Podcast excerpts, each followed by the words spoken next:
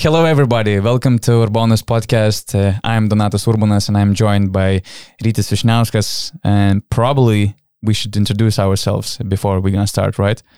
I believe so because probably not so many people know me. Maybe they know you because you already had some podcasts with other colleagues about interesting topics. I really enjoyed the the one about uh, Željko Obradović in Partizan and, and Vasa Micic extending his contract with Anadolu, but nobody knows who I am. Yeah, we, we look like two random guys yeah. on, on, the mic. But we're, we're both wearing Michael Jordan t-shirts and we did not discuss this before, so it's a coincidence, yeah. which means probably we're gonna have some good synergy around. Yeah, here. and we're uh, we're against Space Jam too, probably. We're definitely Space, we're, Space Jam OG we're Team fans. Mike for sure, for sure. So that's a good start already. yeah, so I I could say that I'm a.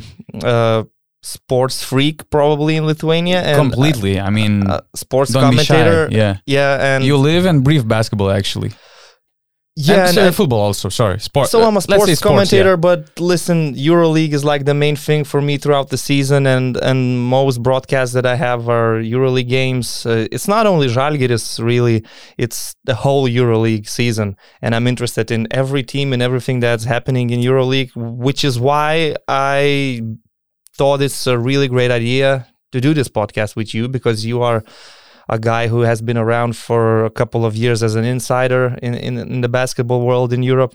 And I'm the guy who watches like, I don't know, 1 billion games throughout the season, NBA, EuroLeague, and everything else. So I think we could have a really good dynamic duo. Yeah, and we're gonna do a weekly pod uh, during the season, and we're gonna talk mostly about the EuroLeague. Uh, but to add about Rytis, uh, I would say you know that he doesn't like all these you know good words about him. Uh, he's a really he's a really great guy who is fully into you know just doing uh, work, not not talking much uh, about it. But Rytis is really okay. Let's just not use the word famous, but well respected commentator in Lithuania. I, I have to admit that uh, players, uh, coaches in Lithuania really enjoy you commentating uh, games. So uh, this is kind of you know a professional compliment, Not, yeah, nothing like, like ass uh, licking. I like how you put it because I really hate words like famous, greatest, Star. the best, whatever. It's not who I'm trying to be. For me, it's always about quality and professionalism, and that's what I'm trying to bring uh, to to the EuroLeague games. And you know, around my teenage years, probably I realized that EuroLeague is something that I'm so passionate about, not just because Žalgiris is the Lithuanian team representing Lithuania, but other clubs are so interesting. There are so many interesting personalities, coaches, players, and I just grew up watching EuroLeague basketball, you know. And on top of that, I haven't missed a single NBA Finals game live since 2005 Detroit San Antonio series. So I would consider myself a two-dimensional guy who could really have a conversation on both EuroLeague and the NBA, which I really enjoy both. Yeah, we're gonna I'm not sure yet, but we're gonna uh, talk about the NBA also yeah. during the season when we have some certain uh, topics. But yeah, as Rytis, uh, Rytis said, you know, he watches a lot of basketball and he's like a you know basketball encyclopedia. And I hope you know to add you with some inside information. I'm, I'm talking with EuroLeague teams uh, around the Europe and have some you know feedback about their feelings about some situations, some games, or like uh, transfer signings on some processes of the EuroLeague basketball. So I have believed that it's going to be really quality uh, podcasts. Uh, podcasts. We're not about you know, let's say entertaining, uh, not, not about a show or something. Yeah. We're gonna be you know straight basketball guys. Yeah, I mean. May, we may be not the most charismatic guys yeah. around the world, but I hope it will be interesting. And another thing is, um, uh, which is always important, is feedback you know? So if you guys like something or you don't like something or you think we should add something always leave comments. We always enjoy having feedback whether it's positive or or like critical. So feel free and we are hoping that throughout the year our i don't know viewership will be expanding and and most of the europe that have euroleague teams will be following us at least a little bit Yeah, and we're gonna have uh, we're gonna talk about some certain to- topics, but during the season, you know, we might change the format of the yeah. podcast to add something. Maybe uh, we're gonna have some Q and A, uh, you know, sessions with uh, our listeners, uh, our followers. If yeah, we will have an at audience, some actually. point we might have a button like Charles Barkley has, and I would guarantee something like in the EuroLeague playoffs. But let's see what the future brings. Okay, and today we're gonna talk uh, since it's a mid-season let's say midsummer uh, time. Uh, it's July 16th, and it's also kind of you know uh, finishing point of uh, EuroLeague free agency. Um, most of the teams, you know, completed their rosters. Some of the teams are just it looks it looks like they're just starting building their rosters. But we're gonna uh, express our opinion about let's say EuroLeague free agency winners and losers so far. And you know, saying losers, we don't mean we don't mean that these teams are you know kind of you know suckers or something like that. Maybe they just lo- lost something you know which was very important for them, and they couldn't you know sign players which uh, could be that kind of level. So probably we're gonna start with the winners. Right? Yeah, we should start with the positive ones yeah. for sure. So listen, um, who's your uh, win- winner winner of all one. winners yeah, yeah. right um listen I, i'm i'm stuck here with two teams so i really wanted to start with the champions uh, for me personally, there's a, another team which I'm really impressed about their homework uh, for the upcoming season. But I just wanted to start with the champions, if that's okay with you. For sure, for sure. So, so because it's also my number one. Yeah, because Anadolu, really, we knew all along that it's not about bringing some new guys in. It was all about keeping Vasa and keeping others around him. So if they could do that, we knew that they would have the team that is ready to defend the championship title. And when the news were announced about Vasilije Micic extending his contract, you could place Anadolu Efes among the winners already because that's that's the main job. That's what they did, and they are keeping most of the other guys, only Sertac Sanli is leaving for Barcelona. So I believe that they will be just as strong as they were for the past couple of years. Uh, regarding to Sanli, um, I read some quotes of Ataman regarding his departure, yeah. and it was you know just uh, straight Ataman. He he told he he even uh, said that he called uh, Sanli and he told why you're switching, you know, winning team with the runner ups. You know what's what's the idea behind it. So you know he he took this thing uh, pretty simply. Uh, but uh, what I want to say, yeah, um, keeping Vasilije Micic was not only very important for Efes you know, to keep their core, but also you know, uh, let's say uh, avoid the situation where Vasa was, uh, you know, joining other EuroLeague team and making yeah. it, uh, you know, in a much much better situation before the season because uh, CSKA Moscow was really close to signing in signing him.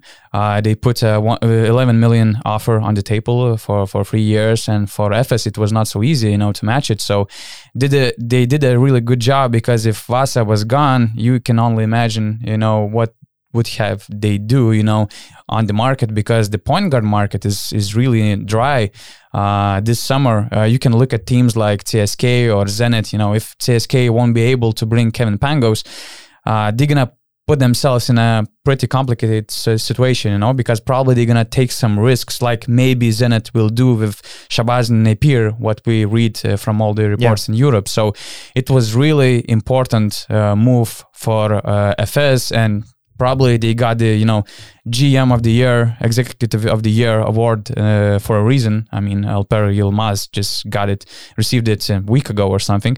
But you know, it's not only Alper Yilmaz; it's all Efes organization. As far as I know, Ergin Ataman is.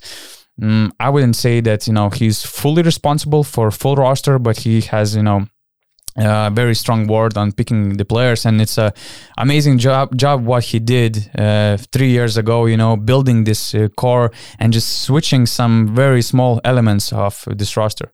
Yeah listen for uh, mr ataman i wouldn't even use the word coach. I would say manager because in football uh, these type of coaches like i don't know Guardiola or Mourinho, they are, they are called managers because they are not just coaching a team, they're building a team. And I believe that's what Ergin Ataman has been doing in Anadolu Efes successfully. And I do remember when he first came and he replaced uh, Perasovic, and in that season they were dead last. And they played the last game, I believe, in, in, in Basconia, and they won it. Uh, they still finished last, and it was the television interview where um, Coach Ataman said, um, "Next year we're gonna come back and we're gonna fight for the title." And at that time, it might have sounded a little bit funny because how you how are you going to fight for the title with this team that yeah. hasn't had any famous success? for yeah? you know such things. But then they came back really, and they brought all these guys to places. I think the only guy that was with them when they finished last was Krunov, Krunoslav Simon. All the other guys were built th- throughout the Maybe years. Bryant Dunston also. I'm not sure, but uh, okay. but but really, probably Krunoslav Simon is is the one that remembers that he was with this team when they finished last in, in, in the EuroLeague. And so when they built this team, they brought all these players. You cannot underestimate the job that uh, Coach Ataman did. Uh, some might say he's not the biggest tactician, like preparing, but that's not what they need. The modern day basketball is not about sets. It's not about having this playbook with, with a lot of set plays. It's about having the right spacing and the right players in correct positions and everybody knowing their roles. And when you see them extending a guy like James Anderson, who's an American player with like 12 minutes per game and, and, and 2.8 average, but they're extending him because he fits the system. That's like the NBA model. And they are Anadolu Efes is now the team to follow in Europe how you build a successful team and how you win championships. So a lot of respect for for for Ergin Ataman, a lot of respect for the club, and uh, another thing, Shane Larkin, I believe he has has an option to go to the NBA, but probably he's staying. Right? Yeah, right? it seems like it's he's staying. Yeah, so I think so. Everyone's staying except of Sertac Sanli, which they could replace with Jock Landale, what from what we're hearing. So that, yeah. that would be another addition. And just one more thing about Anadolu, which I wanted to say. Right now they look like favorites, probably. Title mm-hmm. contenders at least. But in one or two years' time, they're gonna have to rebuild this team. I think eventually Vasilije Micic will go to the NBA. Yeah, sooner, and, sooner and than later most of these guys they are aging veterans. Dunston simon uh, singleton bobois, Bobois. Yeah so in one or two years time there's going to be a massive rebuild like in one summer they will be signing six or seven new players. But for now i believe the mindset is that we can still have a go we can still have a shot with this group of guys. And i do respect that. I respect people who have the motivation to defend what they earn like Ataman said, they're not one time, they're two time EuroLeague champions, but just because of the pandemic, it was not official.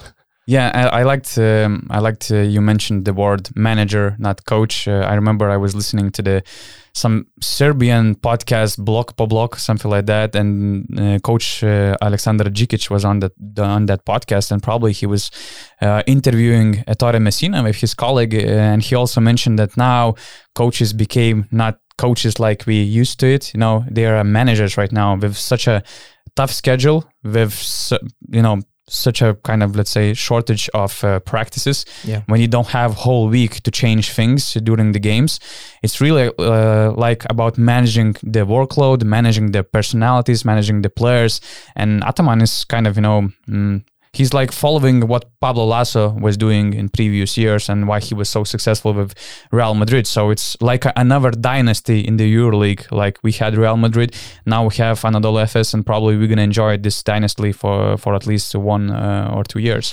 They have the financial resources, you know. Even yeah. when the rebuild comes, they do have the finances to do it correctly and they do have the personnel and the know-how. So that is very important. And yeah what what, what you mentioned about um, uh, coaches being managers as well uh, it is true that nowadays it you don't have that much time to prepare for each game. You don't have so that that many practices. And it, it really shows which of those older coaches uh, adapted to the situation. And there are probably some coaches that didn't, and they do not fit in the modern day EuroLeague. And Coach Ataman is one of those who do fit because really prior to the Anadolu Efes project, we knew him as this very strict guy, Turkish coach who shouts a lot on the sidelines. He had some titles with Galatasaray and, and, and some other teams. He coached in Italy, but he had the reputation of this guy who is yeah he had some crazy punishments yeah. like uh, keeping his players in the hotel until they're gonna win the game or like you know losing the game in turkish championship uh, championship when coming home by bus and having a practice at five or six in the morning that's at least what players yeah. are saying you know and, and all of a sudden there's this radical shift to him becoming sort of an nba type of coach who is man managing who is just setting players into the right places his team what I like about Anadolu Efes and the way they play, it's the perfect spacing. You know, the EuroLeague court is so narrow compared to the NBA, but they stretch it to the limits and they have these creators, these playmakers that they do not need to follow some sets. They know how to play basketball. They know what to do with the ball in their hands. And Vasa Micic, before moving to Anadolu Efes, he had a season with, with Coach Šaras in, in Žalgiris. We saw him as sort of talented guy who works on the court. Some well, kind of facilitator. You did know, you really believe he had it in him to be the MVP? Not really. I loved Vasa already. Yeah. He was a great uh, backup for Kevin Pangos or the guy who was playing uh, together with Pangos on the court, but I didn't believe that there's so much potential in him. Yeah, so this again shows that um, the player needs environment where he can, I don't know, show the best version of himself. And once again, credit to Coach Ataman. Yeah, and the coach also needs the environment where he has full trust from the front office. And what can I say about uh, uh, GM of uh, Efes, Alper Yilmaz? He's the one who, you know, if not him, if not the front office of Efes, Ataman wouldn't have, you know, so much freedom on picking the players, you know, deciding how to play, how to build a winning team. But Yilmaz is one of the, these GMs who is giving, you know, full trust on these coaches. And of course, if something is going wrong, then he he would make some changes. But now, you know, he he did a good job, you know, uh, giving it all to to Ataman, and it's just a great, you know, it's just great for Micic uh, uh, staying not just you know from a fan standpoint, but from the EuroLeague standpoint also because too many great players are heading to the NBA, too many great players are waiting for the NBA opportunities uh, to, through the free agency or in summer league. So it's a huge win for the EuroLeague basketball because uh, yeah, it's it's sad to see you know it, it, from one point from one side it's great to see Campazzo, Deck, you know Vildoza coming to the NBA, but at the same time uh, I don't see you know the same uh, kind of uh, flow coming from the yeah. NBA world, you know, to to join the EuroLeague teams. But to be honest, I'm really intrigued to see Vasa Micic in the NBA maybe next season because in a good situation, let's say, because OKC situation was tricky. But it he would have like guaranteed minutes in there, I believe, because they are rebuilding. They have a young team. If Theo Maledon is getting minutes there, Vasa Micic can just become the main point guard straight away. But uh, why I want to see him in the NBA and why I wanted to see him even this year and after the Final Four, I really thought that this is it. This is the goodbye to the EuroLeague, and yeah. he is going to the NBA. And that would kind of remind me of how Luka Doncic left the EuroLeague. Of course, he was a teenager. Uh, he was much younger at the time than Vasa Micic, and his ceiling is much higher. But the style of play that uh, this Serbian point guard was showing for the past couple of years kind of reminds me of Luka Doncic dominating the, dominating Europe in that Real Madrid uh-huh. jersey. Uh. So if Vasa Micic would have decided to go to the NBA now and take his talents maybe to OKC, I would be very intrigued to see him there. But okay, probably next year or the year after, because as I as I see, the contract is like one plus one plus one. Yeah, every, NBA outs every, every summer. summer. he has an NBA out, so eventually it, it, will probably happen. Okay, so let's go to the another uh, Turkish team. Uh, I put uh, Fenerbahce Istanbul as my uh, EuroLeague winners uh, of the free agency so far uh, because you know I, I I compare the departures and also the new players coming, and I see that for example, Pierria Henry replaced Lorenzo Brown. I see that uh, they're gonna have Devin Booker and Achille Polonara instead of Johnny Hamilton, for example, or Kyle Quinn. Uh, also, Okay, I'm not so sure yet about Marial Shayok, what he gonna offer for the team. Uh, he was playing in Bursa the last season. He was probably one of the top scorers, scoring 19 points per game in Turkey. Uh, but he's gonna replace Ulanovas and Jarell Eddie, who couldn't adjust uh, to Kokoškov's game, even though he had hopes that both of them gonna be successful. But in overall, I I I see that this team uh, retained their main players like uh, Guduric, like uh, De Colo, like Jan Vesely. There were many rumors that uh, many of these guys, maybe even all of these guys, gonna leave the team. But they retained their key players, uh, players uh, with whom you know they played good basketball the last season. They also signed players who are already ready uh, to shine. I mean, they already proved themselves in the EuroLeague, uh, comparing to the last season when Fener tried to buy some, let's say, hungry players, just you know, looking for that uh, leap in the EuroLeague. I think that they got uh, deeper, more, more, solid, and uh, if they're gonna, you know, find a good chemistry, I think that uh, they're gonna be better than the last season. I don't say that they're gonna be better than the last season in terms of you know uh, having higher place in the standings because they already made the playoffs. Uh, but at, at, least I see that they're gonna, you know, mm, avoid uh, such a you know such holes during the season like they had in the beginning in the first part of the last EuroLeague season.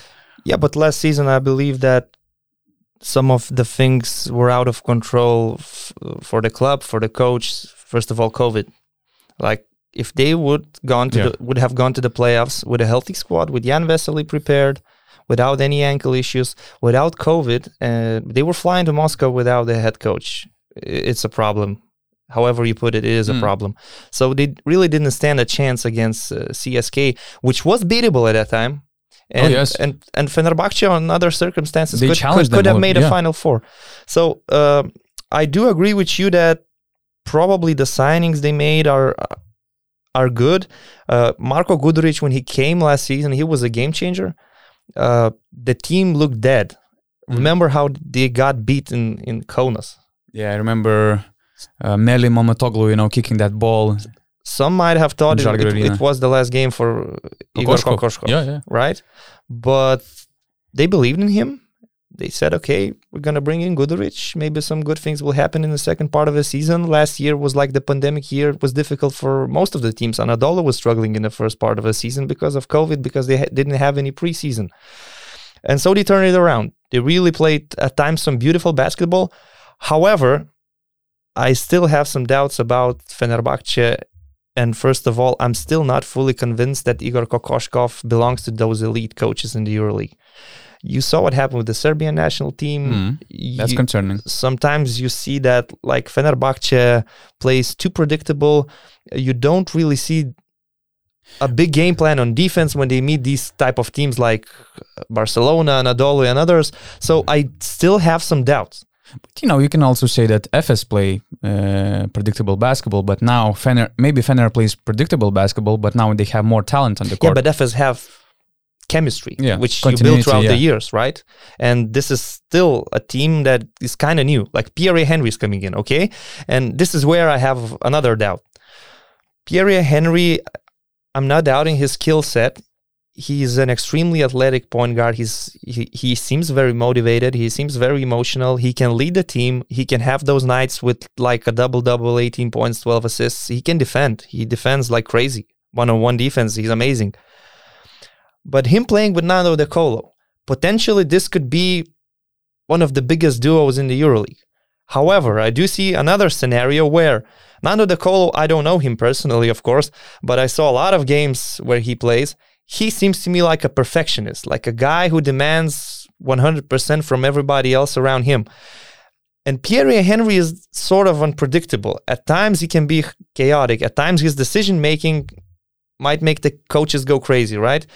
And if Nando De Colo gets frustrated with Pierria Henry and you don't have chemistry with these two key players of yours, you could have a problem. You have Jan Vesely, one of the best pick and roll big men in in Europe. He feels comfortable playing with Nando. I do believe he can have a good relationship with Pierria Henry as well. I like the additions of Polonara and Devin Booker. It's okay. It's just that I still have some doubts about Fenerbahce, whether they will be the elite team challenging for the Final Four next season. Yeah, that that's the other question, but probably the main idea is that they really got stronger. They yeah, have more sure. talent, and you know the question about uh, De Colo. Probably you ha- you can you know raise this question every season or in every team where the Colo is playing because he's the guy who really likes to have ball in his hands, and as I said, he's a perfectionist, and he's probably not so easy you know to play with. But I don't know. I believe that uh, Pierria Henry still is a big improvement comparing to Lorenzo Brown. Brown is also good. He has good skills, but in my eyes, he just you know couldn't involve others as probably he should in, Not in very consistent. team. Yeah, it was it was hard season. Yeah. I expected a bit better things for them. Another thing, Achille Polonara, he had his breakthrough season with with Baskonia. It will be interesting to see how Igor Kokoshkov sees him in, in, in his team, whether he's a four or he's a five. Because last season we saw Kokoshkov really liked going big, like with Vesely at four, uh, Ahmed Duverioglu starting at five, sometimes even Vesely playing with Kyle O'Quinn on the court. And it will be interesting to see how he can fit Achille Polonara in this team. Because, uh, for example, in, in Dushko Ivanovic's team, Achille Polonara would be starting as a four but finishing games as a five because he's good in switch all defense. And he seemed to me like a guy who came to the right place at the right right time. That's true. I'm still not so sure if Achille Polonara is a, like a superstar in, in EuroLeague. There were moments where he was flying like Blake Griffin in his uh, Clippers days, right? And I'm hoping he can do that in Fenerbahce, but I just have some questions because Kokoshkov, he was signing guys like Ulanovas. He knew Ulanovas is going to be there. You should know what are his strengths. I would call that not that Ulanovas did not, mm-hmm. I don't know, meet some criteria. It was mismanagement. If you're not playing to the player's strengths, then why are you signing him? What was actually surprising because when he signed him, Kokoshko told that you don't need an, uh, to do anything you know new.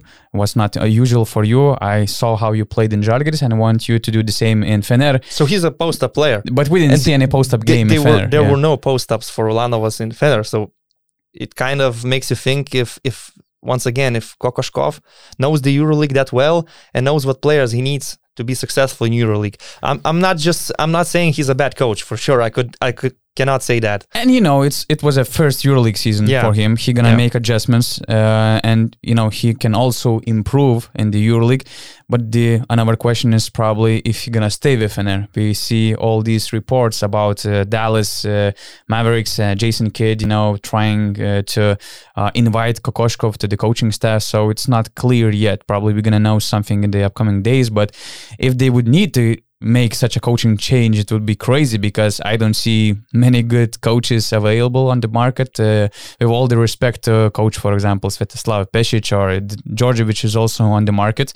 But I would, you know, I, I feel that Fener probably would look for another crazy scenario like Koshkov uh, was, you know, to invite somebody from from the NBA environment. But that's another thing. Uh, if if you are searching for a new coach midsummer, that coach is gonna come in he's going to coach somebody else's team because the new coach did not sign these players. Yeah. Of course, any coach should be able to work with De Colo and Vesely. That's that's a fact. But still, when you are starting with a new team, you would like to have a say in in what players we are signing. And it would be difficult for a new coach, I believe, to come here and, and create his system and, and be successful in the first year. You need time, but that's the good part. I do see that Fenerbahce management, they are patient. If they didn't sack Kokoshkov after oh, yeah. that beating in Kaunas, it means they are patient, they are willing to give time, they are willing to wait, they were all learning from from Željko Obradovic. They realized how hard it is to win titles in, in EuroLeague, how hard it is to be in the final four consecutive years. So I do believe that this club is in the right hands, in the right man. They have the right management to be successful in the future. But next season, I still have so some doubts about them. Okay, what do you? What else do you have on your? Well, I really wanted winners? to talk about Real Madrid. Okay. You may not agree with me on this one. At least not completely, let's but, say. But listen, I do like what they have done. Uh, in the context of Florentino Perez, club's president, constantly speaking in the media about the financial collapse in, in pandemic years, how football doesn't have any money, uh, how they cannot sign any big players for the football team. And you do think, hearing this, do they have anything for basketball? and they probably they used do. the money they got from the buyouts of Campazzo and Deck, and they used money wisely, I would say. Uh, so I will extend my uh, thoughts about Real Madrid signings. Uh, last year, they were not playing Real Madrid basketball, Pablo Laso did not have the instruments. He had to adjust. They became a more defensive, slow team. But we know that Real Madrid's basketball is fast paced, transition freeze, uh, very talented, creative point guards. The team is running and gunning, and they needed players to do that. So they got out and signed Thomas Heurtel, who's a scoring point guard, has loads of experience, and at this point, I believe he will have a lot of motivation to prove himself after what happened in Barcelona. I believe that's a great signing. And then they signed Nigel Williams Goss, extremely athletic point guard who loves to play fast breaks. I saw his games in, in Krasnodar last season. He seemed improved as a shooter from comparison his season in Olympiacos. He's so confident. Uh, he's good on defense. He seemed like easily coached no problems with him at all. Yeah, Nigel is really a great kid. Yeah, so from what I've heard, he's a very smart, well-educated guy, and he for sure would have been an upgrade for probably every EuroLeague team. So again, a player that I believe fits the system, and with these two point guards, they can get back to playing Real Madrid basketball. And then you look at the big guys. Vincent Poirier, he joined last season but he couldn't play in the EuroLeague, right? He could only play in the Spanish league, yeah. and now he's joining the team for the full season. So you have two centers. You have Walter Tavares, who is the biggest impact maker on the court in whole EuroLeague. He's like the center who impacts every single shot that the opponents take from the paint. On the other side, you see him as an improved offensive player. He brings double doubles consistently. He's again a great character, amazing. And then you have another center, Poirier, who before leaving to uh, for the NBA in Basconia was one of the best pick and roll centers on the offensive end in, in EuroLeague. So that's great balance. And then you have another problem. Anthony Randolph is um, in a rehab from his Achilles injury. It's a horrible injury, and it takes time to come back, and not every player comes back as strong as he was. Uh, so what do you do? You sign Guerschon Yabusele for the power forward spot, which is a player I believe that is kind of underrated. From what I saw last season playing in as well, he, he's such a good passer. Everyone's talking about what he can bring on on, on defense, uh, he has a strong body, but he's such a good passer. And that's another thing that Pablo Laso needs in his team players who can pass the ball. So with these signings, I do see Real Madrid coming back to the elite. I do see them doing big things. Even last season, with all these problems, they were so close to the final four. They were in the finals of the uh, Copa del Rey and, and, and the Spanish league. So you trust Coach Laso because last season he has proven that this is his team and he knows what he's doing this is why I like what mm-hmm. Real Madrid has done this summer. Yeah, listening to you, I'm already started, you know, to love what Real Madrid was doing this summer. You know, there are just some, you know, question marks I can I can make. Uh, okay. First of all, if Nigel William Goss, you know, he still still didn't uh, prove himself as a solid EuroLeague playmaker who can lead the team. You know, he didn't have a great uh, season in Olympiacos. He didn't play in the NBA. Later, he joined the EuroCup team, but you know, he still has a lot of to prove. Uh, I like Guerschon Yabusele. For me, he's like you know a poor version of Boris Diaw. Uh, I, I see similarities between their asses too, not just because of their you know uh, play, game style. Uh, Poirier for sure, uh, for sure, it's an uh, it's an upgrade uh, comparing to probably we have to compare him with Alex Tyus. so he's better yeah, for sure better. Yeah, yeah, yeah. I mean, uh, okay, Real Madrid actually didn't sign any solid uh, backup center the last season, and they um, give a lot of um, responsibilities for Usman Garuba, yeah. which future is also probably not so clear uh, so far. Uh, we're gonna. Well, see. he's a lottery pick, so yeah. we are assuming he would be leaving for if the he's NBA. staying, that's also another upgrade for Real Madrid because he's for sure gonna be better. Thomas Heurtel also he's he's very skilled talented guy but probably it's a matter uh, of how he gonna adjust the team how he gonna you know um, change the chemistry of, of, the team because there were some question marks about his you know personal abilities. But yeah am, in a long-term situation i see that he he he might be a better player than for example nicolas laprovittola was for yes, real madrid. he's like more experienced in the in, in the euroleague level and he's a scoring point guard, and that's what Real Madrid needed last season. They were craving for someone who can score from this point guard position because Carlos Alocen, he's a, he's growing, he's developing, but it's too early to give him like 20 minutes in EuroLeague. And now they have a full roster. We know that Pablo Laso loves rotation. He loves going deep in his roster, using like 14 players. Some guys play mm-hmm. on Adam Thursday, Hanga Thursday night. Yeah, Adam, if Adam Hanga is coming, yeah, they just th- announced. That's another uh, Barcelona addition. just announced that uh, okay. he's leaving, so he's on his way to Real okay, Madrid. Okay, so now so. Real Madrid, uh, they are keen on signing guys who have played in Spain. That they don't need that much time. They they know the league, they know the environment, and Pablo Laso is using his full roster. Like some guys play on Thursday night in a EuroLeague regular season game, then other guys get more minutes on Sunday night in in the Spanish league game, and he's sort of a coach who treats uh, EuroLeague regular season like the NBA regular season, mm-hmm. where you have like a paper where you have written this guy enters the game like yeah. in the middle of the second Lineups. quarter, then this guy enters in the third, and it works for him. But last season he couldn't do that because he didn't have the depth in his squad. They lost some key yeah. players. They could not replace them. They had injuries and all these problems, and he just had to depend on Walter Tavares playing like 36 minutes. And now they can get back to who they are. And uh, when you raise those question marks, I believe these are good question marks about Heurtel, about Williams Goss. Of course, he still has to prove himself. Uh, prove himself. I just believe these guys fit the style of play that Real Madrid plays, mm. and that's all. And they are still surrounded by veterans. They're surrounded by shooters. They're not depending on Sergio Llull, for example, as much as they were uh, before his injuries. Now he can be the guy who comes for 10 or 12 minutes to give some energy.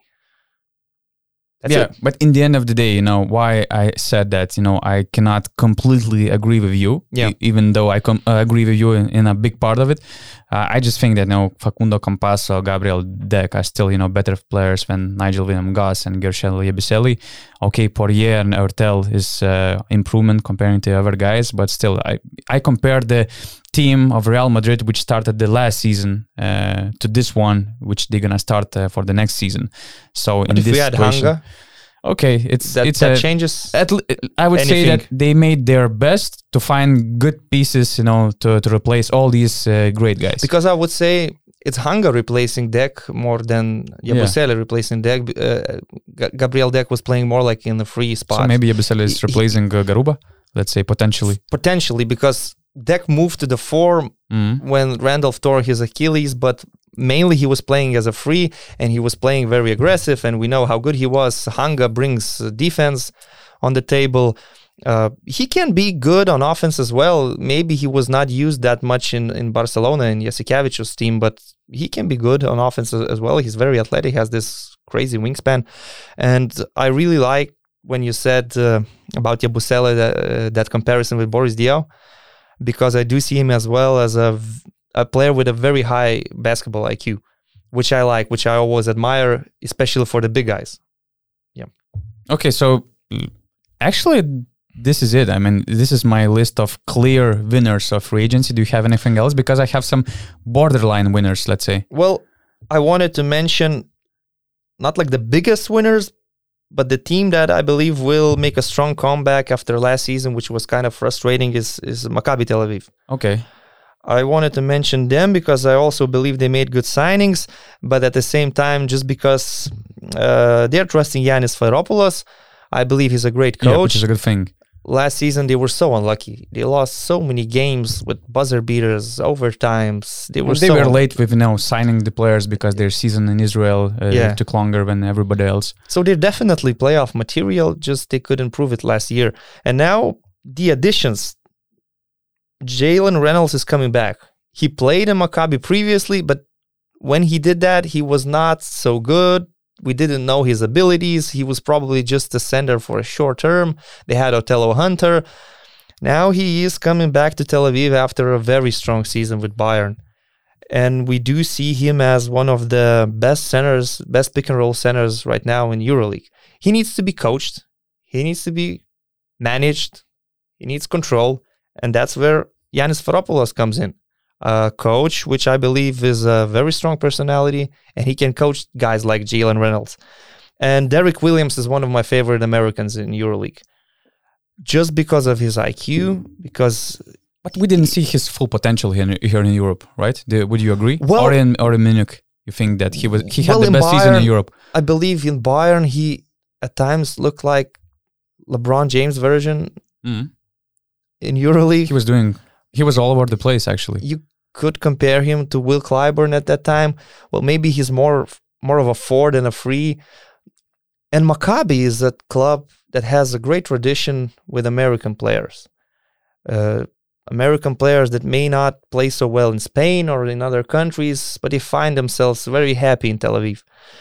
And Derrick Williams is such a smart player. He's a smart guy. I, I mean, he has some issues. His three point shot, he's inconsistent attacking from distance, but he's very athletic, very smart. He immediately, when he came to the EuroLeague, gave me the impression that this is the guy who could take a, a big paycheck in China uh, because he's a high draft pick in the NBA. He has the reputation. He could go there, but he seems hungry for basketball and for winning, and that's a great addition to any team. And I do believe that we will see a great season from Derrick Williams because he was not so great in Fenerbahce, in Valencia. He had some moments, but he also had some injuries. And uh, I I rate him very highly. Like I said, he's one of my favorite American players in, in EuroLeague. Yeah, and when we talk about Fenerbahce or Valencia, it seems like he was, let's say, coached too much in these teams. We know Željko system, uh, how strict he is with uh, his roles uh, in his team. And then in Valencia, it seemed like, you know, he, Derrick Williams was not himself uh, because maybe Ponsarnau didn't give him so much freedom. He was not so important, not let's say key player uh, in his offensive game, which was uh, a bit strange. So uh, it was not, you know, Derrick was not in his own shoes, but yeah, as you said, you know, Maccabi is that team which usually gives freedom to the players. And even though if uh, Sfairopoulos is the coach who is known for controlling his team, I, I see a big difference uh, from Sfairopoulos in Olympiacos and uh, with Sfairopoulos in Maccabi because he also adjusted. Because in Israel, in, in Tel Aviv, you have to adjust uh, to the players and to the culture uh, you have in your hands. And yeah, James Nunnally is another um, yeah. amazing uh, addition. Veteran shooter yeah, veteran shooter, uh, the guy who's all. I mean, all these guys it makes this team so entertaining, so attractive to, to watch. And my only question uh, is I also think that they are winners. They had a really important summer. They were building the team, and it was a um, very tough time for for the team you know, to make some important decisions. Uh, but I see a lot of offensive potential. But at the same time, you know, there is a question if Giannis, you know, gonna control all these egos on the court, uh, all these players who would like to have ball in their hands, and how all these guys like you know Wilbekin. Also, we have Keenan Evans, unexperienced uh, EuroLeague yeah, Cameron rookie. Taylor. Yeah, Cameron Taylor. Taylor. I mean, there are still some question on marks. How they gonna fit uh, team chemistry and you know winning basketball? Well, for sure. I cannot say that much about Taylor or, or Evans. Uh, sometimes you gamble with these type of players. Great score in Israeli league, doesn't necessarily mean he will be a great scorer in the EuroLeague. So yes, there there are some positions where probably they're gambling, uh, but Scotty Wilbekin needs help. This is what we learned, especially last year. He's a guy who has some constant problems with his ankles. He gets injured a lot. He's a streaky shooter. On some nights he seems unstoppable, but there are some nights where he just cannot make a shot and he seems like nervous, not happy on the court, but he can be a leader. I'm expecting a strong season from Scotty Wilbekin. I'm expecting that he will take a lot from the, what happened last year and will be better this this season. And uh, another thing I wanted to say about Derrick Williams, he mentioned his situation with Željko Obradovic and in Valencia. Uh, the good thing is that when he was in these spots, he did not seem like he didn't make problems. He, he didn't make yeah. problems. He did not seem that he's unhappy, that he is displeased. He just did what the coach told him, and that's it. He worked hard on the on on the court, and he even said that uh, Željko Obradovic in his book is is is uh, next to LeBron James in terms of basketball IQ, which means he realized that Željko is coaching him and and he is doing all these right things. It's just that maybe this season they are not clicking so well. Uh, once again, this shows that he is a smart basketball player. Yeah, okay. And I also have my borderline winners. Okay. And I think that, you know, CSK Moscow is Kevin Pangos away from being the winners of this EuroLeague free agency because if they're gonna manage, you know, to sign him finally, it would be a huge improvement uh, for their backcourt, which already looks uh, amazing. You have Daniel Hackett now they have they're gonna have Alexei Shved, who is uh, has a done deal uh, with CSK. They also uh, kept uh, Iffe Lundberg, also bring Marius Grigonis, so it's unbelievable backcourts. And only question is, you know, how uh, Coach Itoudis gonna spread all these minutes and how he gonna make all these guys happy. But Pangos would be a huge addition. The only problem is that I'm hearing that there is some serious NBA interest from the NBA, and he's for sure waiting for the free agency.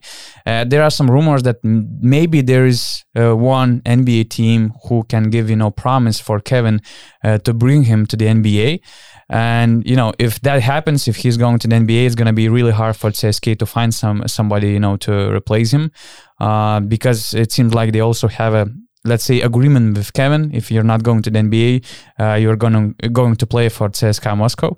And if Pangos is gone, you know they're gonna have to take some risks uh, probably to sign somebody from the NBA market. Some okay, let's say borderline NBA players, and it's gonna be a big uh, bet in my eyes. And uh, but you know, if Kevin is coming to Moscow, it's gonna be a great team because we we cannot forget that Nikola Milutinov uh, will be on the team.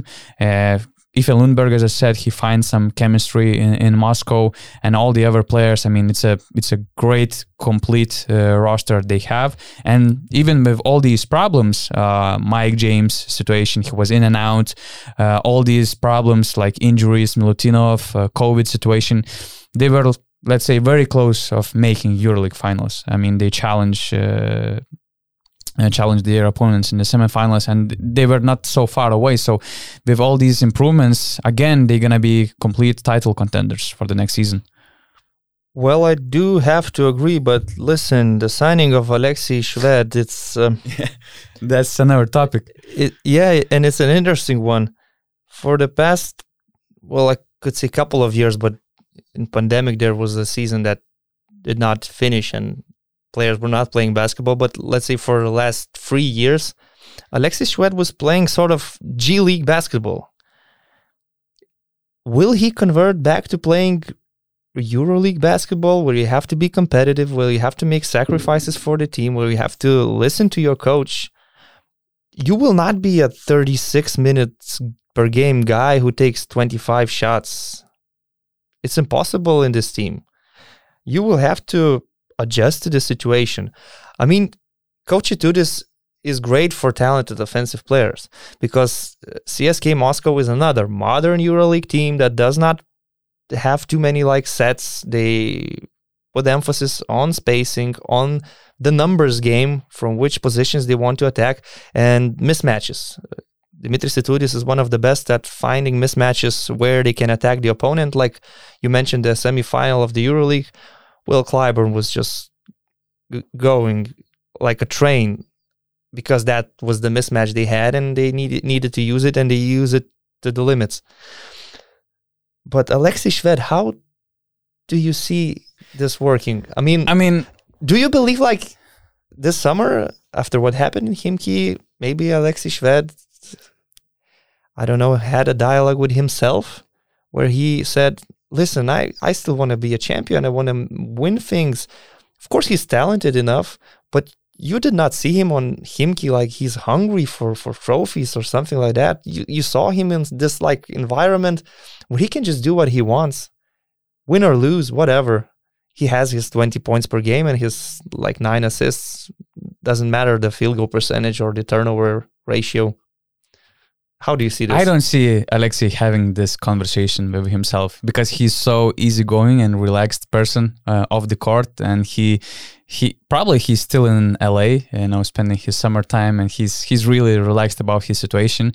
Uh, okay, but Coach Itoudis is demanding. He's demanding effort. That, that's the biggest question. Uh, question, you know. Uh, I mean, uh, why the hell they were inviting Alexei Shved after having this Mike James experience, you know, because I see a lot of similarities uh, also in, in, their game style. They're both offensively, let's say, two of the talented, most talented uh, scorers uh, in the EuroLeague, uh, but neither of them uh, already proved that they can be, you know, leaders of the winning team when we talk about the EuroLeague, and that's the question which. Uh, Alexei didn't give us an answer uh, yet. He can be a leader for, a, let's say, bottom EuroLeague team or like playoff contenders. and I don't see him, let's say, accepting the role, the role of being just a, you know, role player like maybe he was back in, in the day when he was playing for for Jonas Kazlauskas. Probably it was also Ettore Messina when he was just you know a small piece of all the CSK picture. So that's the crazy question because I know that uh, Vatutin and and uh, Itoudis they probably had mixed opinions on Alexei and if, if if he can succeed with this team, and I believe that both of them don't have that answer. But the uh, the thing is that they also needed some good Russian players. Uh, Alexei's price was not so high uh, because uh, first first of all he already you know earned a lot during his career, and also yeah. there are some rumors that. Some sponsors of Khimki, you know, they were responsible for the contract, not the club, and maybe they're gonna, you know, pay the difference of the new uh, Shved's contract with CSK and the last one with with uh, uh, Khimki. But, but but Dimitris Itoudis is concerned about winning basketball games and coaching yeah. his team. And he showed with Mike James that he he's not going to make compromises because this player has a contract and and maybe he, they made some agreements you know. If there will be some problems they're going to cut uh, Shved like we, they did with Mike James. I don't know. I'm just you know it's it's crazy for me to understand when they have so much you know uh, prob- uh, so many problems with Mike, and it seems like you know they're stepping on the same uh, problem again, uh, on the same risk. Well, first of all, I'm kind of offended with the comparison because Mike James is like one of my favorite players. But I would in, I would pick Mike James over Shved actually. I would definitely yeah. pick Mike James over Shved if we talk about basketball. There are some things we cannot know what happens inside the dressing room of the team, and Mike James was suspended two times and it was not because he is like playing bad. He was like the MVP of the first part of the EuroLeague season, and he was MVP of December or, or some other month, and it seemed like he's having uh, the best season of his career. But then something happened, and with Alexei Shved, the problems we're talking about mainly are related to basketball, because he is not labeled as a bad guy. I never heard from anyone that he's like a dressing room problem there is some narrative, let's say, but yeah, he's he's not a bad guy. But even from Lithuanians that coached him or or, or played with him, they all say that in in practices he, he's just a normal guy. Like he's not the one who gets into conflicts or something like that. But once again, now he's gonna be coached. With all the respect to Rimas Kurtinaitis, Alexei Shved was not coached in Himki. And it's not Himki where Shved was bigger than the club. Yeah. He's now only a part of the big club. Yeah. And when you mentioned Kevin Pangos, well, of course, if, if Pangos would join CSK, I I do see Pangos and Hackett as an amazing duo. I mean, Hackett is, is is the experienced guy who can make others around him better. If Pangos has some issues on on on defense, Hackett is there to cover. And Hackett improved as a shooter. He has been playing for CSK so great. I would say for the last couple of years, he was their second best player after Will Clyburn. And of course, Clyburn had injuries, but he came back and he's just as strong as he was. Yeah, my, my only regret is that uh, Hackett is getting older. He's already at 32 or 33, something like that. So it's that's that's my only regret because he was just wonderful in the past few, but past I think few years. he still has uh, like a He's 34 actually. He's gonna be 34 in December. Well, wow. From what I see, I believe he he still has like two good seasons in him in in this level. Mm. Uh, you have all these other guys like Marius Grigonis coming in for Darren Hilliard. I would say in in the shooting guard spot. We know Marius very well. We know what he can bring to the team. But when you see all these signings of Shved, maybe Pangos, they still have Hackett, you're going to have to compete for your minutes. It will not be easy. They will have a really deep roster. Yeah, and all these guys have big egos, so that's another thing of you know being but, a good manager. But it's good that you mentioned uh, Nikola Milutinov. He's coming back. Before that injury, Uh, the first few months for him were kind of hard. Dimitris Itoudis was not used to playing with these type of bigs because in the past he was successful with centers like Kyle Hines, like Othello Hunter, and now he got Milutinov and Shengelia. So he had to change his game style a little bit. But Milutinov had a, like a breakthrough. He had an amazing month. He was crashing the boards, and then the injury happened. But he will come back and he will be one of the best centers in EuroLeague for sure. And I think also that Tornike Shengelia could have a better season than the first one yeah. because the first year I understand were not so easy for him. He changed the environment from playing in Basconia where he was appreciated by everyone. He was their key player. He was the star man, and he went to CSK where the demands are so high every year. You have to be in a final four. You have to be a champion, and you're not necessarily the main guy now. And it also took time for him to adjust. Yeah, and, and I think in the second season he he can be much better. Probably, and as far as I know, he's working a lot with his shooting mechanics. He's yeah. uh, he's probably completely changing his uh, shot. The last year, his three point percentage was only thirty one. So if he gonna improve, uh, if if he's gonna improve in this area, and as as you said, there will be some natural adjustment and natural uh, improvement of being, you know, uh, playing in CSK for for the second season. Yeah, that's also another upgrade for. It's for good CSK. to hear that because Dimitris Itoudis, he loves those guys that can stretch the floor. Like the stretch four, he needs that. He had Alec Peters, he had Andrei Vorontsevich, he has Johannes Voigtmann that really fits the system as a stretch four, and Tornike Shengelia mainly playing as a power forward. If he can improve his shooting, he will help the team a lot. I mean, when we talk about all these pieces of CSK, everything seems to be so solid, so logical but I, I I'm trying to imagine that conversation. Probably it was in the bar, you know, about the idea how they come up uh, with the idea to sign Alexis Shved. Some you know some shots of vodka would have been you know on, on well, should have been on that table because it's it he brings some nasty you know on that team. Well, that's Russia. I mean, it, it just uh, Alexis Shved, Alexis Shved probably uh, himself he, he needs to be in Moscow. He doesn't want yeah, yeah. want to be in in, in Krasnodar or anywhere else. He wants to be in Moscow. He has business there.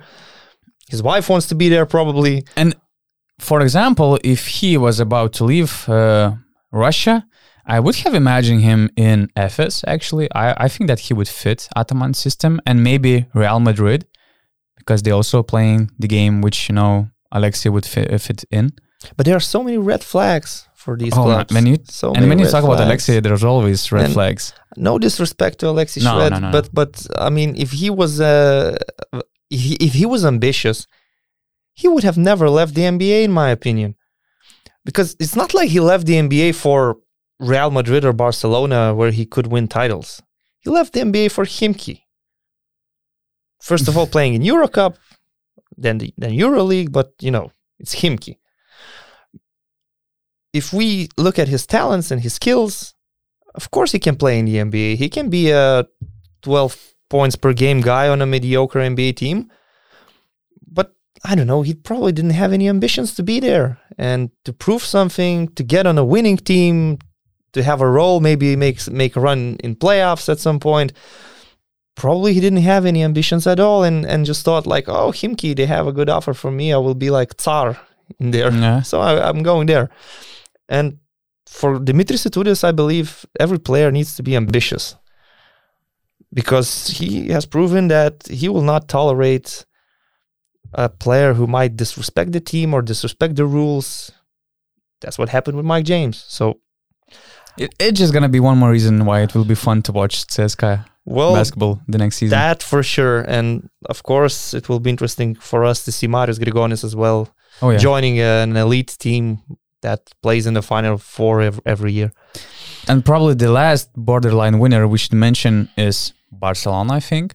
I mean, it's not like they made some huge signings. Their only new guy is Sertac Sanli, and Rokas Jokubaitis' contract uh, uh, announcement is also, you know, coming to be soon. Uh, but when we talk about Barcelona, when we talk about Šaras, it's very important to understand how how important for him is the continuity of the club. uh, how important for for him it was to keep the core. And when you remember his years in Žalgiris, it was also you know a long journey of you know going step by step, game by game, season by season. And it's r- really great to see Barca extending Cory Higgins, uh, for example. And we're we're gonna wait, you know, to to see what they're gonna sign for the backup point guard position uh, to play with Nick Calathes. There are rumors that Nicolas Laprovittola will join the team. There were rumors that Nikola Kalinic gonna replace uh, Hanga, but uh, he went to Red Star.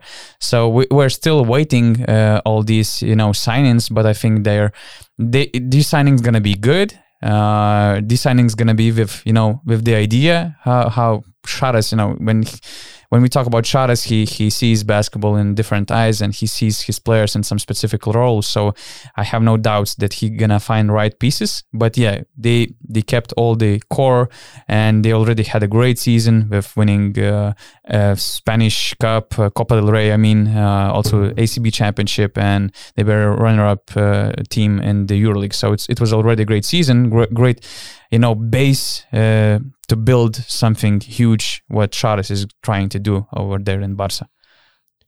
It was a season with great results, but not necessarily the best basketball they can bring. You're not a fan of uh, Barca basketball, right? Well, I wouldn't put it this way. I would just say that last season it was not completely Šaras' team. Yeah.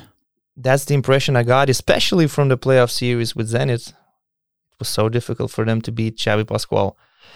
Um, I believe Barcelona is a work in progress. It's just that Jasikevičius needs to make his signings. Uh, when he got the job, it really wasn't his team. There were players. Yeah, that, that, that's a fact. He he mentioned it. Yeah, there were players that okay. He probably. I mean, Cory Higgins is the best shooting guard in EuroLeague. I cannot imagine any coach that would say, "I don't want mm. Cory Higgins on my team. it would be crazy. But there were guys like Thomas Heurtel and some others that not necessarily Šaras sees in his in his plans. Mm. Okay, so step by step, some players they don't need are leaving. Some players they do need are joining. Uh, Sertac Sanli, it's an interesting one, right? Oh yeah. If we would talk about Sanli two years ago, what we would say? We would say, well, Who he's that a, guy probably. He's a Turkish guy on a Turkish team because they need some Turkish players, so he just fills the roster. He's like a third center behind Dunston and Pleiss. Then last year, the pick and pop, the pick and roll, scoring, offensive rebounds, his quick hands, everything yeah, a lot of credit goes to Vasa Micic, of course, and Shane Larkin. Yeah, but, but he's gonna have great guards in Barca and, too. And the guy is like uh, 27, I believe. It's not like he less, he yeah. he's 20 years old and he made his progress. He's 27 and now he's beginning to play his best basketball and getting and getting his best contract. 29, so he's, he's almost his peak. Yeah. He's almost a veteran, and it will be interesting to see how Šaras wants to use a guy like this. I do imagine the idea that like okay, they have to face Real Madrid a lot throughout the season. So we get the one of the best pick and pop centers, and we attack Walter Tavares in these matchups all the time because you do have Brandon Davies as well, uh, very mobile, very athletic center. You do have Pierre Oriola, the captain of the team, and then you add Sertac Sanli. So I'm I'm really waiting to see what other signings they will make. But anyways, it's a great roster, and they have the coach that can lead the team to titles. He has proven that last season. Uh, they had difficulties, they had bumps, but they still won the double in Spain and they were in the finals of the EuroLeague. Okay, so let's go with losers. Well, yeah, let's go with those teams that didn't make such a good impression. Yeah, I, and again, it's not about the bad management mostly, just about the huge departures. Well, EuroLeague is a budget league anyway, so sometimes you just cannot get a player as good as the one that played for you previously because you don't have that much and money. You cannot like, cope with like all a, these powerhouses. Like we're not going to mention Žalgiris among the losers, but how do you replace Thomas Walkup?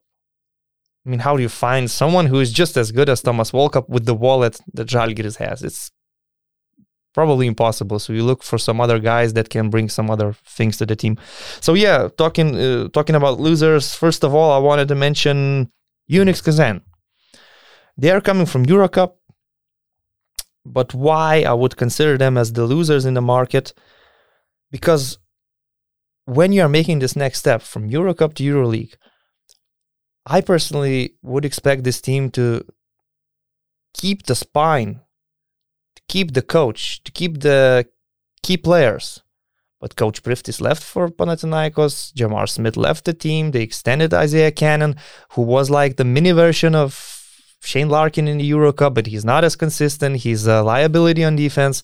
They still need like two signings, point guard, shooting guard, and also a center, I believe. I like the addition of Will Thomas, but they had great bigs last year. They were a good offensive team. Uh, Dimitris Priftis seemed like a coach who knows how to I don't know, work with these American style players and and and play the game the, the way they are the way the way that's best for them. And now all of these changes and they're changing their whole team. Why? I, I wanted them to keep the same team and go yeah, to the EuroLeague. Probably, you know, not everything was in their own hands. For example, when we talk about Priftis, uh, I was hearing that he he was really missing home, and not yeah. also because of the COVID, uh, because families couldn't uh, follow the players and the, the coaches, and he was missing home because he worked, uh, you know, outside the country for for many years. Uh, so you know maybe it was a really personal decision for him to go back home and f- to coach you know uh, a team of your country, one of the biggest teams in the history of uh, Greek basketball. So maybe it was improvement for him, and it was not in the UNICS uh, front office well, hands to, to retain him. Maybe, but listen. But for example, Jamar Smith was so surpri- surprising. I mean, 34 years old. I, I love him in in Kazan, and now he's going to okay probably. But yeah, you know, UNICS also has money, and so okay, Bahçeşehir here uh, probably paid him a lot, but I don't see why UNICS couldn't match it. It's hard to digest because you're going to EuroLeague. Jamar Smith is 34 years old. He has he's a proven leader on your team. You should do everything to keep him. I don't believe that this Turkish team has so much money that UNICS Kazan cannot match it. So, and regarding Dimitris Priftis, it is strange because he coached UNICS for four years. He led them to the EuroLeague, and now when they got to the EuroLeague, he's mm-hmm. going. And they replace him with Coach Perasovic. Coach Perasovic, last we saw him in EuroLeague, it seemed like he's a little bit outdated. I know he also loves the fast-paced basketball. He was successful at some point in Baskonia but when you saw this, like they're replacing Priftis with Perasovic, it's not like you think, oh, that's immediate success.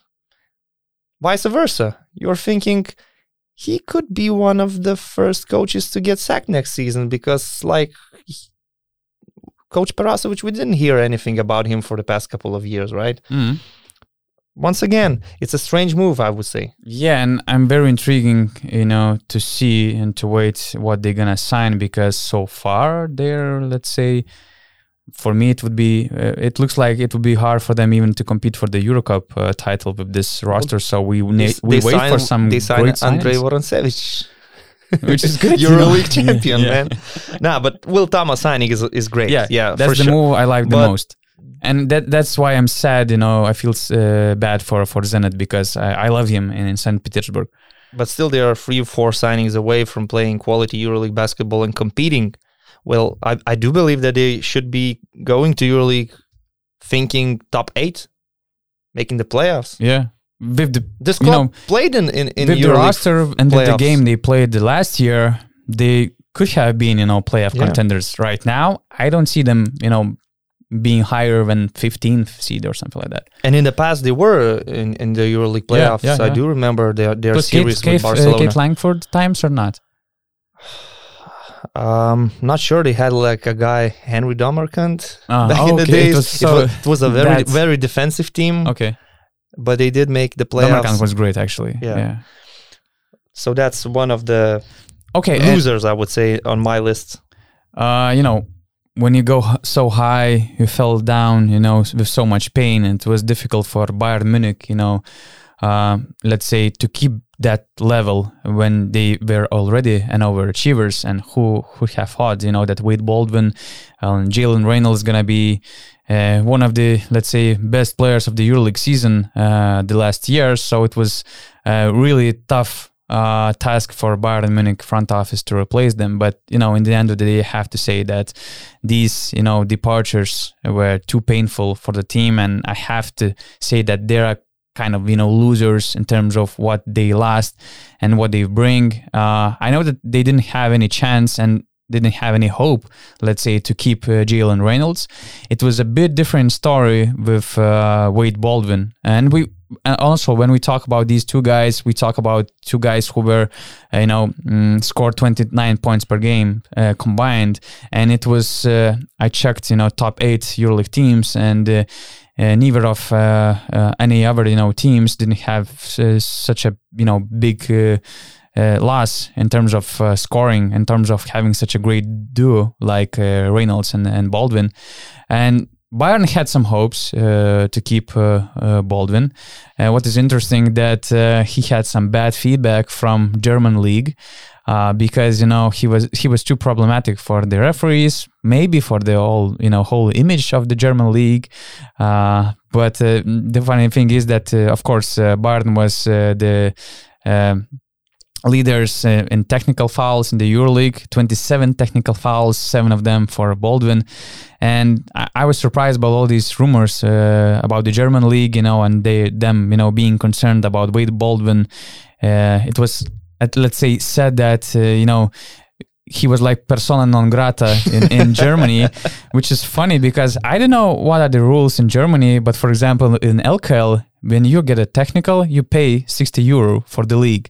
You, um, you can be fined for flopping uh, in LKL for 100 euro, and for the ejection, there's a fine of 300 euro. So I think that Wade Baldwin, you know, was making the German Bundesliga, uh, let's say, richer uh, league with his presence uh, in the tournament. Uh, but yeah, to be serious, uh, you know, when UNICS was also involved in the negotiations with Baldwin, it was clear that Bayern won't uh, be able, you know, to keep him because when we talk about Bayern, maybe we think that we think about the football club behind it, but it's not like in Barca, it's not like in Real Madrid. They're not putting football money. Yeah, and they they're let's say they're living from themselves, from yeah. ticketing, from marketing, and basketball club is a completely separate, uh, let's say, organization, uh, community and they don't have all these money. So it was just impossible to keep a player like uh, Wade Baldwin. And uh, okay, uh, we see that they signed, they're signing Corey Walden. I like Darrun Hilliard but it's just impossible to replace uh, the players in terms of what kind of impact they were making the last year. Well, I have to quote the great Joel Embiid: "Trust the process." okay and the process is Andrea yeah. Trinchieri, right? Which is big victory for Bayern. No one is under this utopia that Bayern is going to make the playoffs every year now. But they have some young guys who can develop. They have some players like, I don't know, Žan Šiško, for example, that can get better. Um, if they do sign Corey Walden, I, I would say it's a strong point guard. He has proven himself in, in, in Belgrade they need a center. That's obvious. They will need to sign a center, and they will have to look probably at those guys that are rejected by the NBA to find their new Jalen Reynolds. But you just, I do agree that they are losers of the market because they lost too much. But you just have to believe that Andrea Trinchieri knows what he's doing and he will have the right pieces. And another thing, Vladimir Lucic is really one of the best small forwards in EuroLeague. So you still have a guy to build around. Oh, yeah.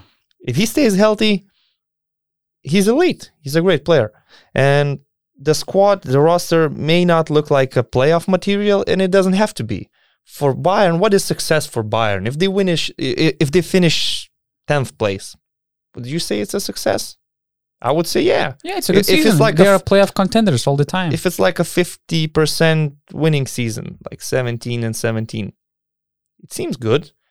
And now, it, if the pandemic is gone, they can f- fill the arena. If the fans are back, they can generate more money and they could get stronger in the future. So I don't see so many problems for them. Of course, Baldwin and Reynolds were great, but you knew it. You knew it was going to happen. It was like something you couldn't control. Yeah, okay, but let's wait and see because last season, prior to the last season, if we were if we were talking about Bayern, we wouldn't we wouldn't have imagined that they would have such a journey yeah. where they were this close to beating Milano. Yeah, because we can remember that Wade Baldwin, uh, Wade Baldwin, who he was. He was the guy who had a fight in the practice. Uh, he couldn't adjust in Olympiacos. Jalen Reynolds was also. We knew that he's a really athletic guy. Uh, he's fun to watch, but we didn't expect that. You know, he can contribute as a such an important center for the top eight team, who was who had a, probably the best fairy tale story uh, of the year. So maybe that's you know that's the path to follow for Corey, Wal- uh, Corey Walden. That's the path to follow for Darun Hilliard, you know, to regain his confidence, regain his stock. And yeah, a lot of depends on who they're gonna sign uh, for the front line. Although I like uh, Paul Zipser extension, uh, I would love to see DJ Seeley uh, on the team, but it seems like he's he's leaving uh, probably. But yeah, as you said, you know, when there's a Trinchieri, a huge victory, you know, contract extension for him, you know, there's a lot of hopes that they can be great contenders for the playoff position again. And another team I want to mention is Panathinaikos. They took so long to find a coach. They announced Dimitris Priftis, I don't know, quite recently. And they seem like a little late with signing players. June 26, yeah.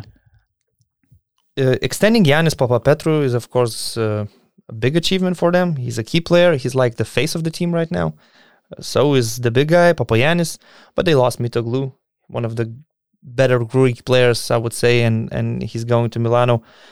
And just as it was in the past years, they are filling these spots in the roster with unproven American players, which they usually fire in like December and they sign new ones and I'm just afraid it's gonna happen all over again.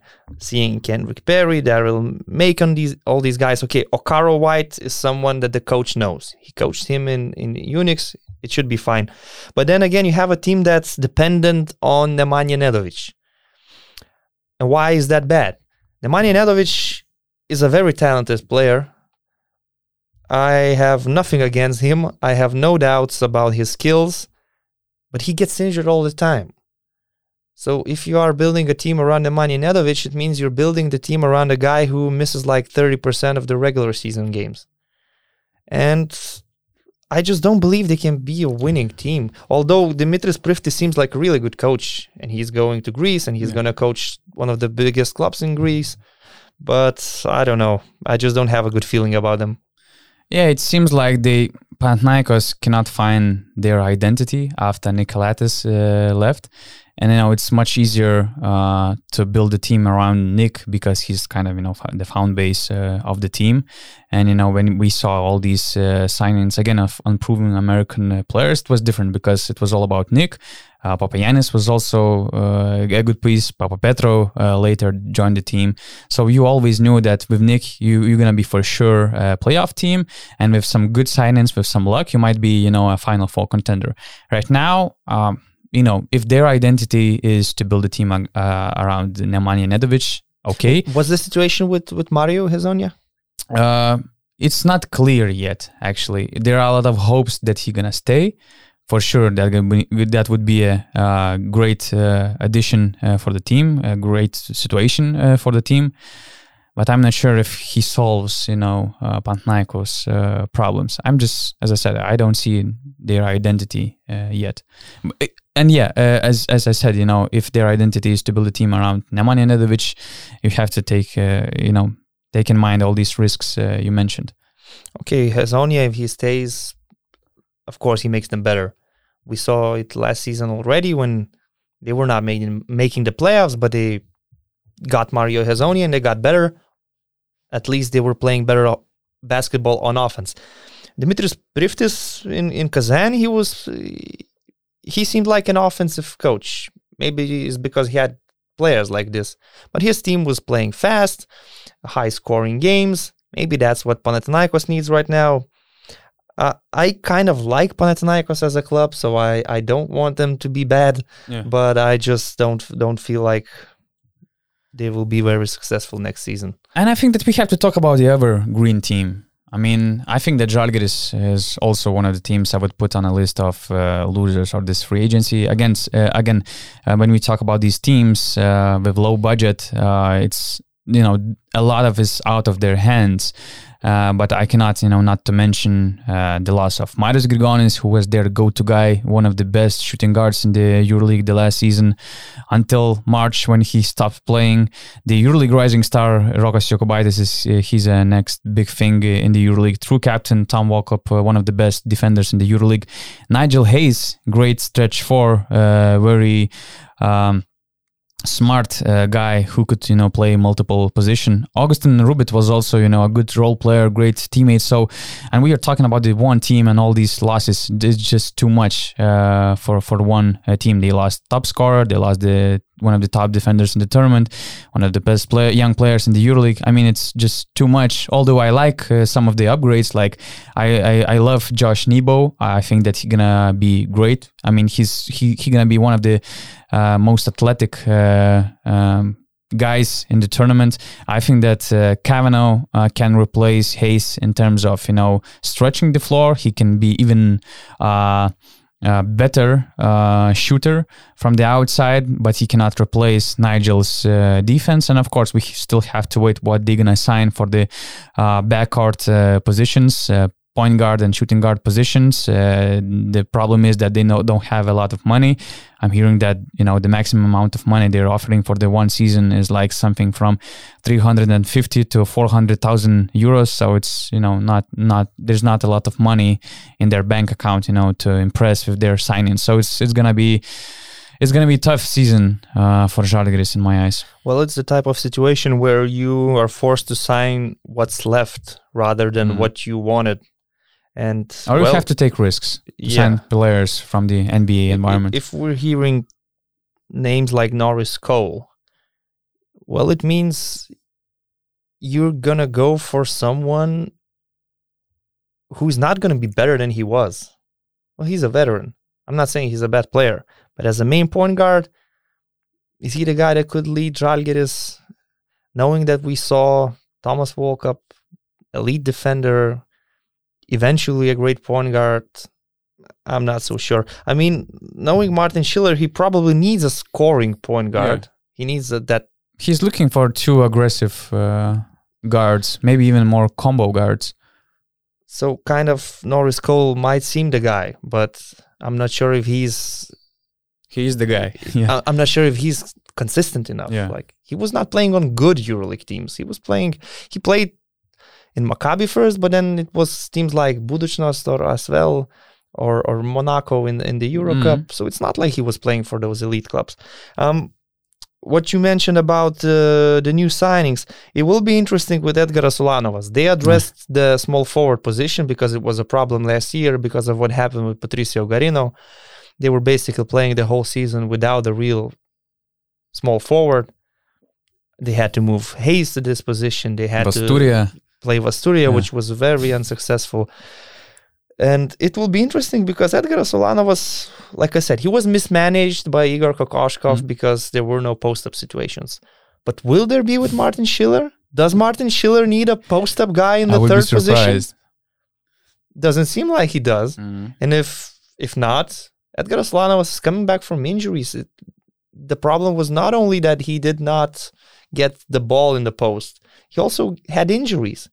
He skipped the Lithuanian national team this summer because he needed to deal with his pro- own problems. So it's sort of like a rehab season for Edgaras. And you cannot be 100% sure that he solves the small forward problem. Of course, there's Niels Giffey as they well. They will. I mean, I think that Giffey and Ulanovas is for sure an upgrade. Well, they will have to... bodies. They will have bodies. Yeah. But will these bodies be quality enough? That's the question. And like, okay, Mantas Kalnietis, backup point guard, veteran, loves the club. We all know that. But as you said, it's a budget team. Mm-hmm. That's the reality. And when you don't have a lot of money, you need to make these sort of modest signings. And it will be the season where we will see the real Martin Schiller, I believe, uh, because first he took over the team with point guards and shooting guards already prepared by Jasikevicius. Now this is Schiller's team. Uh, you know, it's I I wouldn't I, I won't judge Schiller uh, by this season because you know it's his team, but as you said, it's a very low budget team. Yeah, the so I'm, I will budget not, decreased like in three or four million, so it's a huge decrease. I will not judge him by yeah. the I don't know position in the rankings. Mm. I will judge by the style of play. Whether it will be, but I don't watchable. expect anything new. I mean, it's gonna be again free flow basketball. You know, with a lot of uh, uh, players, you know, making decisions. No structures like uh, we were used to. So I don't expect anything different because all these backcourt players gonna be, you know, the guys who can, you know, uh, change the game who can you know make the final decisions and not to wait anything you know any calls from from so the baselines if they can stay competitive and play this type of free flow basketball that's enough for me yeah because i'm not demanding Žalgiris seven to, million euro to, budget team so. to be in discussion for for the playoffs. No, it doesn't seem realistic at it at this time. So, yeah. but uh, okay, so Martin Schiller is now facing some real European basketball type of challenges where you have a budget one year and next year it's mm. Three millions less and then you have to adjust to the situation. So he's like a coach coming from american environment although he's from austria and he knows german basketball but now he sees the reality of the euroleague where the club has to make some sacrifices and we'll see how he'll deal with it. Who who you think uh, who do you think that they could sign uh, for the backcourt positions uh, from the players we see on the market. For example, there are some players left. Uh, I know that Lorenzo Brown was one of the guys they were targeting, but it seems like he's too expensive. I would love to see Eric McCollum on this team actually, uh, based on what kind of uh, basketball Schiller likes, but he's also uh, too expensive. Uh, Laprovittola probably is going to Barca. Jalen Smith was also uh, available? He's still available. What do you think would be a great fit? Well, it's kind of hard to tell a name, but I would say this from those that you mentioned Eric McCollum, liability on defense, aging, mm. not something I would like to see. I would actually like to see Žalgiris being creative and maybe gambling a little bit with some G League borderline NBA type of player. I would want an athletic point guard who could defend, not only score, but he could defend. Because we got used to it seeing Thomas Walkup. Jalen Smith would fit that picture, I think. Maybe so. maybe body. so. Uh, and when you have this tight budget, I would invest the most of it to the point guard and just what's left to the shooting guard. Because if you don't get a really quality shooting guard, well, trust Karolis Lukošiūnas more as a shooter.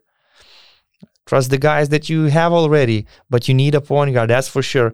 Because, uh, well, Lukas Lekavičius, Mantas Kalnietis, they can play with other point guard. It, it can be solved, but you still need a guy who leads the team. So that's the key signing, and that's the position where you need to invest most of your money that's left.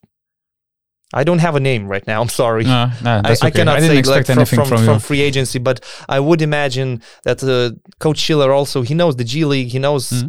coaches from the G League. He can have some contacts and find someone who will be a gamble, but a potentially successful gamble. Yeah. Because teams like Žalgiris they have to gamble. Yeah with the budget like that because when we talk about losers of the free agency probably we can mention alba berlin because they lost jayson granger uh, peyton siva niels giffey fontecchio aito garcia reneses probably is leaving the team uh, this summer. So it's uh, also you know a huge uh, thing for and the team. I, I have to say another thing about Žalgiris. Oh, okay. Now seeing what's happening and how they are really struggling to find a new point guard I'm not so sure if it was a good decision to extend Joffrey Lauvergne in the middle of the season last year. Uh-huh.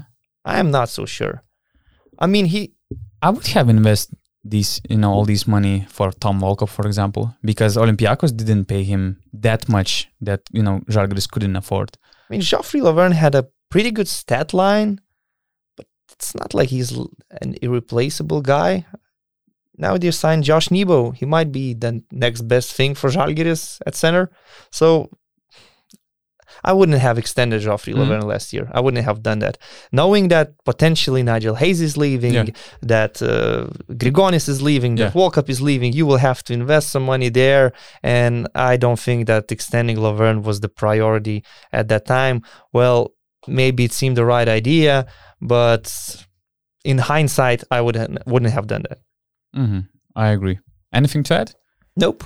Not really. Probably that's all, right? Because we were about to talk about the biggest needs of the EuroLeague teams, but we are here for almost half uh, well, hour and well, a half. So you gotta have used to it. You gotta have get, get, used to it because I'm a talkative guy, and if we talk basketball, sometimes my monologues can extend.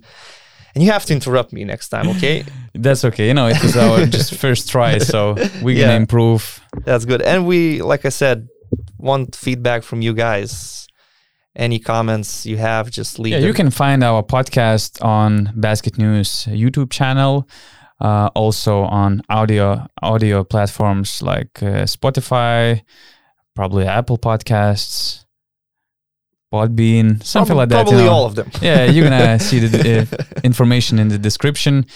Uh, and for sure, follow us on basketnews.com. I think uh, for the first part, it was great. It was a pleasure, you know, to talk about the free agency uh, things with you, Rytis. So thanks a lot for your time. Yeah, it was a pleasure.